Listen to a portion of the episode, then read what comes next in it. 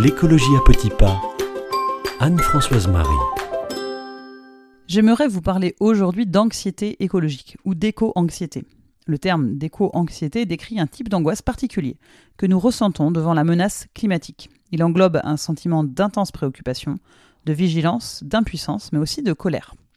Les jeunes de 18 à 35 ans le ressentent de façon particulièrement violente. Vous vous souvenez peut-être de Greta Thunberg en 2019 devant l'ONU.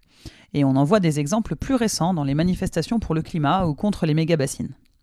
Il s'agit en grande partie d'une anxiété d'anticipation, une inquiétude pour l'avenir, la peur que de mauvaises choses se produisent, l'angoisse de ne pas pouvoir continuer à vivre dans le monde d'avant, de vivre moins bien que ses parents, et de devoir vivre dans un monde plus contraignant, plus limitant.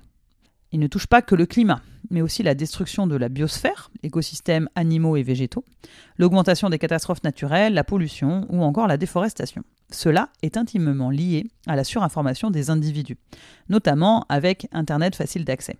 C'est parce que la pratique des usages de ce moyen de communication est très utilisée par les jeunes qu'ils sont les principales victimes de l'éco-anxiété. Le choix des mots dans les discours écologiques encourage également l'éco-anxiété comme les termes d'effondrement ou d'extinction, la manière dont les scientifiques formulent la problématique, sont aussi des causes d'éco-anxiété. De cette angoisse naît bien souvent la colère. Une colère devant l'inaction collective des dirigeants politiques, que les éco-anxieux rendent responsables du manque de changement de mode de vie, devant les rapports scientifiques et leurs objectifs pour maintenir un environnement vivable. Parce qu'il renvoie à beaucoup de symptômes différents et mêlés, le terme d'éco-anxiété a rapidement gagné en popularité sur les réseaux sociaux au point de servir parfois d'autodiagnostic pour certains patients. On peut aborder l'angoisse écologique à partir de deux voies. La première en fait un symptôme psychique, un symptôme qu'il faut soigner ou guérir. En psychothérapie, on ira chercher ce qui se cache derrière l'éco-anxiété, les fantasmes, les angoisses, les traumas devant lesquels l'angoisse fait écran.